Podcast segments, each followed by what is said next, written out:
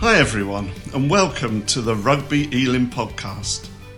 Rugby Elim is a multicultural community of passionate Christians who've experienced the transforming power of Jesus in their lives. We believe Jesus has called us to bring his life, love, and hope to every nation and generation. To find out more about us and our upcoming groups and gatherings, please visit rugbyelim.org www.ecc.uk.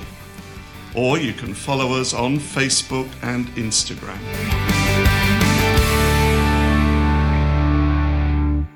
Hello, and welcome to our new podcast series looking at some of the heroes of the Old Testament. We start with that giant of a character, no, not Goliath, but the man who slayed him, David.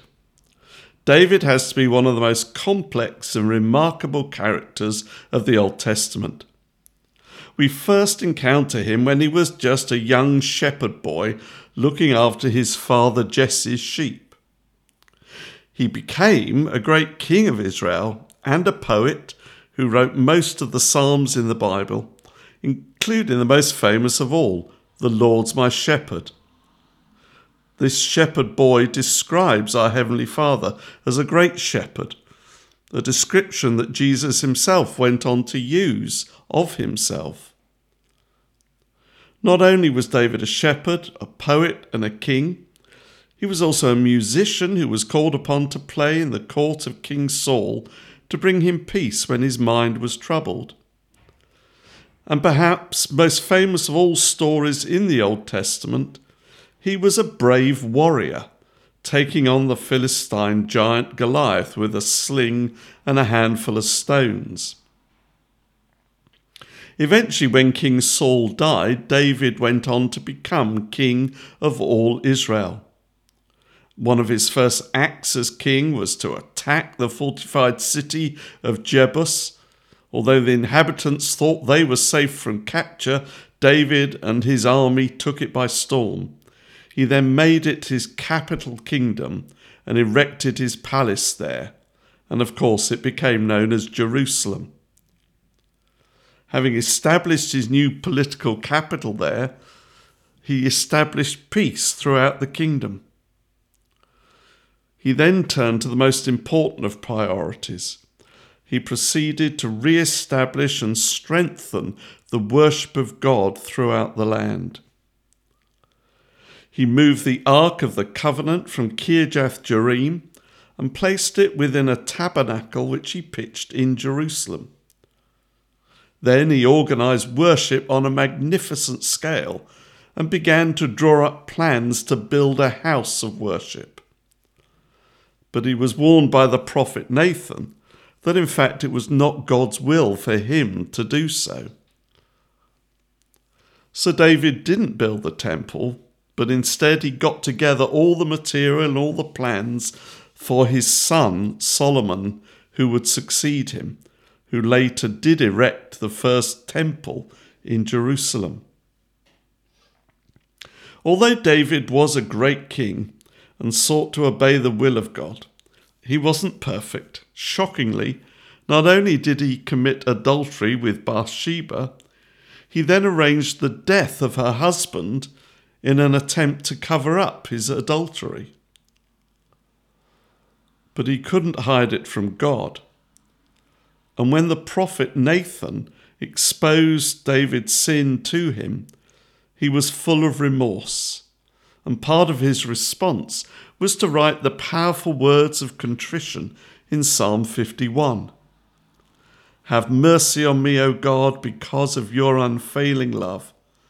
Because of your great compassion, blot out the stain of my sins. Wash me clean from my guilt, purify me from my sin for I recognize my rebellion. It haunts me day and night.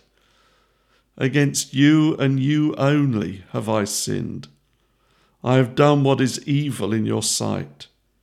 You will be proved right in what you say, and your judgment against me is just. David was indeed truly sorry for his adultery and for murdering Bathsheba's husband. He knew his actions had hurt many people. But because David repented of his sins, God mercifully forgave him. It's an amazing example of how no sin is too great to be forgiven. Maybe there are times that you've felt that you could never come close to God because you've done something terrible. But God can and will forgive you for any sin if you ask Him to and if you turn away from it. He will cleanse and purify you. While God forgives, however, He doesn't erase the natural consequences of our sin. David's life and family were never the same as a result of what he'd done. Whilst he sinned greatly, he didn't sin repeatedly. He learnt from his mistakes, recognizing the suffering they brought. We too need to learn from our mistakes or the consequences that result from those mistakes. It may be there are changes that we may need to make now in our own lives if God is to find this kind of obedience in us. Despite his flaws, God was still able to say of David that he was a man after my own heart. I pray he might be able to say that of me. David, more than anything else, had an unchangeable belief in the faithful and forgiving nature of God. He was a man who lived with great zest, and although he sinned, he was quick to confess his sins and his confession were from his heart. His repentance was genuine. David never took God's forgiveness lightly or his blessing for granted. And likewise, God never held back from David either his forgiveness or the consequences of his actions. David experienced the joy of forgiveness even when he had to suffer the consequences of his sins.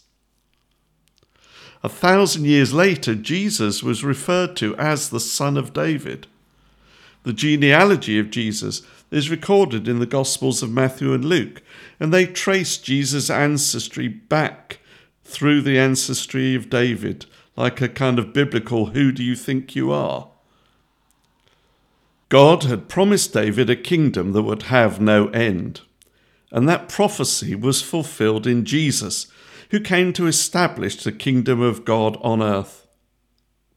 Jesus was born in Bethlehem, the city of David, where David had been born and where his boyhood home was. We long and pray for the time when Jesus will come again to finally establish God's kingdom permanently on earth. Do join me next time when we look at another hero of the Old Testament. Goodbye.